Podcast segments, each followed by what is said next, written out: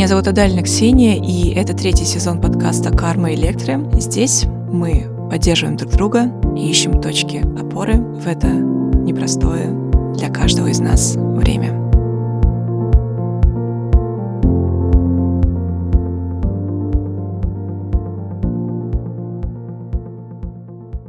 Сегодня такая попса. Как научиться говорить «нет» и перестать быть удобным?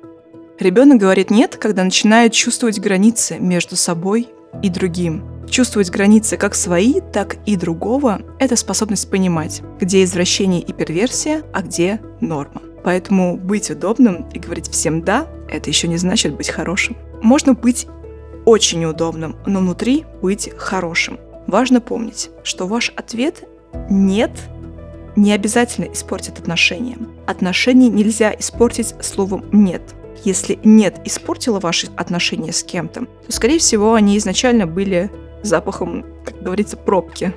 Слово «нет» — это подтверждение фантазии о том, а выдержат ли меня таким, какой я есть, а будут ли меня любить с моим желанием. Говорить «нет». Ваш ответ «нет» не обязательно испортит отношения. Ответить кому-то отказом – это подтверждение фантазии о том, а выдержит ли меня таким, какой я есть. Желание сказать «нет» появляется там, где есть чувство нарушения ваших личных границ. Это иллюзия, что если ты хочешь сохранить отношения, нужно быть удобным. Иногда нужно показывать зубы и говорить «нет». Другой должен понимать, что вы кусаетесь, но не сейчас. Так или иначе, ваше желание сказать «нет» в какой-то степени может оказаться бессознательным желанием другого. Страх сказать «нет» возникает из фантазии о том, что есть гармония. Сам страх сказать «нет» — это то, что вызывает дисгармонию. Задайте себе вопрос, а можете ли вы пережить отказ? Если да,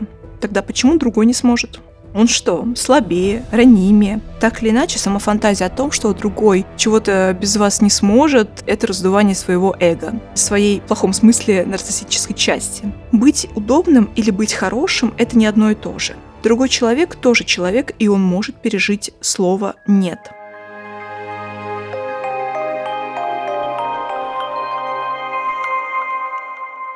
Есть такое прекрасное наставление практикующим психотерапевтам, которые думают, что они еще недостаточно хороши, прекрасны, и вот весь вот этот плавающий такой нарциссизм в плохом смысле этого слова. Наставление гласит так. Не думайте, что вы сможете причинить травму клиенту. Все травмы ему уже были когда-то нанесены. Грубо, но зато честно. Клиент уже приходит с эмоциональным багажом непережитых аффектов, конфликтов, которые самостоятельно разрешить очень сложно. Для разрешения аффекта, конфликта, проработки нужна психика другого, который будет контейнировать, который будет слышать психику пациента и понимать, как работают его внутренние объекты.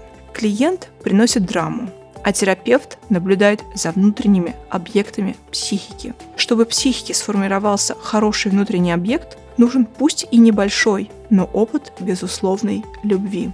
Опыт безусловной любви – это ощущение свободы, выражение своих мыслей, своих идей, своих фантазий. И опыт безусловной любви к самому себе дает право это делать. Если нет базового чувства безусловной любви, то появляется фантазия, что я должен делать что-то определенным образом, и тогда я буду нравиться всем. Проще говоря, появляются внутренние условия. Манную кашу даешь, полдник не получишь, или манную кашу даешь, будешь счастливым.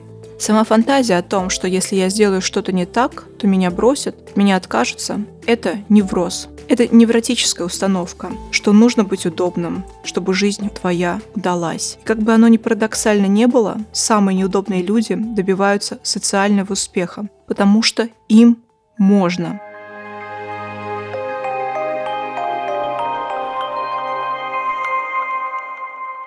Попытка быть удобным – это способ жить против себя, против своей жизни. Жить так, как правильно, так, как нужно, всегда спасает момент неопределенности. Но жить вечно в неопределенности нельзя. Если вы действительно живете, то в вашей жизни появляется период определенности и моменты ясно. Из разряда «вот я вот с этим партнером, я на этой работе, я утром завтракаю тем-то». Ну, какая-то определенность, хоть какая-то. Если таких периодов не наблюдается, то, возможно, вы что-то делаете не так. И неопределенность – это способ убежать от себя и не жить. Если в глубине жизни у вас есть ощущение, что вы живете не ту социальную роль, то это признак доминирования нарциссической части. Учитывая наш век нарциссизма, быть нарциссом – это нормально. Вопрос в том, как вы для себя проживаете несовершенство мира и себя.